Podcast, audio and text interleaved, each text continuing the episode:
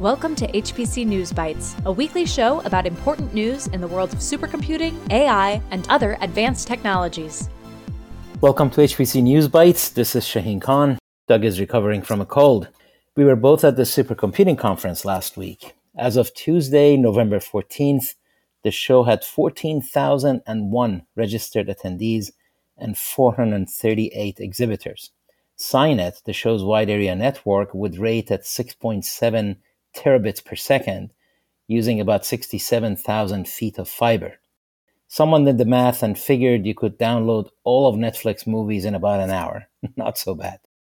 HPC as a discipline is bound to become more mainstream, and the show's tagline, I am HPC, captured that very well.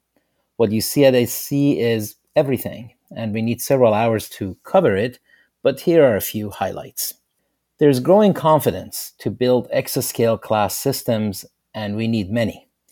There's a growing number of 500 plus petaflop machines, notably the newly announced systems at Jülich and Bristol, not to mention Microsoft's admirable showing on the top 500.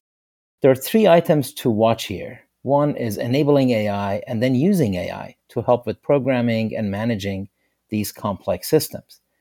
Second is integration, which will be a critical capability to incorporate technologies like quantum computing, to use instruments that are themselves turning into mini supercomputers, and to include devices and systems outside of data centers. And thirdly is power and cooling, which must become a lot more efficient. Liquid cooling was very present at SC23 in exhibits and in various talks.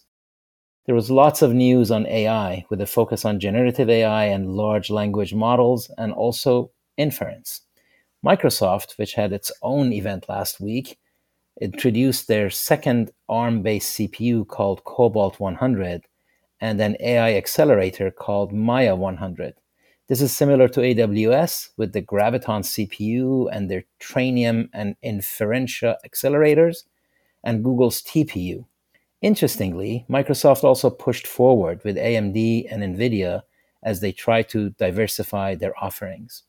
Meanwhile, AMD introduced the MI300A APU and MI300X GPU, and NVIDIA's new roadmap has a raft of new chips H200, GH200, B100, X100, etc.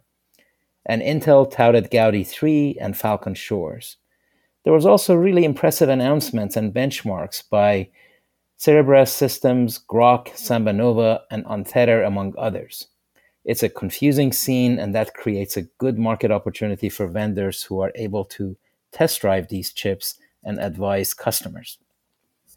SC23 had a very nice quantum village featuring a number of quantum infrastructure, hardware, and software players. 2023 has been the year of working under the hood in quantum computing, with lots of progress that is not so visible. Neutral atom and photonics have made great strides, while trapped ion and superconducting systems are further along the journey from the lab to a real product.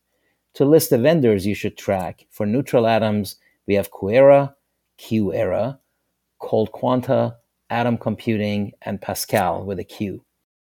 And for photonics, we have Orca, Xanadu, Quandela, QuiX, Tundra, and PsiQuantum. The power efficiency of quantum computing is a big advantage that we need to remember, even with the big refrigeration that some of them need. Last item to mention is interconnects UCIe for chiplets, PCIe and CXL for racks, and Ultra Ethernet Alliance across the data center seems to be the trend over the next few years. PCIe is moving fast after a slow transition from PCIe 3 to 4. It has blazed through 5 and 6, and 7 is coming soon. There was a big exhibit at SC23 dedicated to open standards, as has been the case in previous years. It's always a must visit, and it covered these and some more. All right, that's it for this episode. Thank you all for being with us, and look forward to having Doug back next week. Take care. HPC News Bytes is a production of OrionX in association with insideHPC. Shaheen Khan and Doug Black host the show.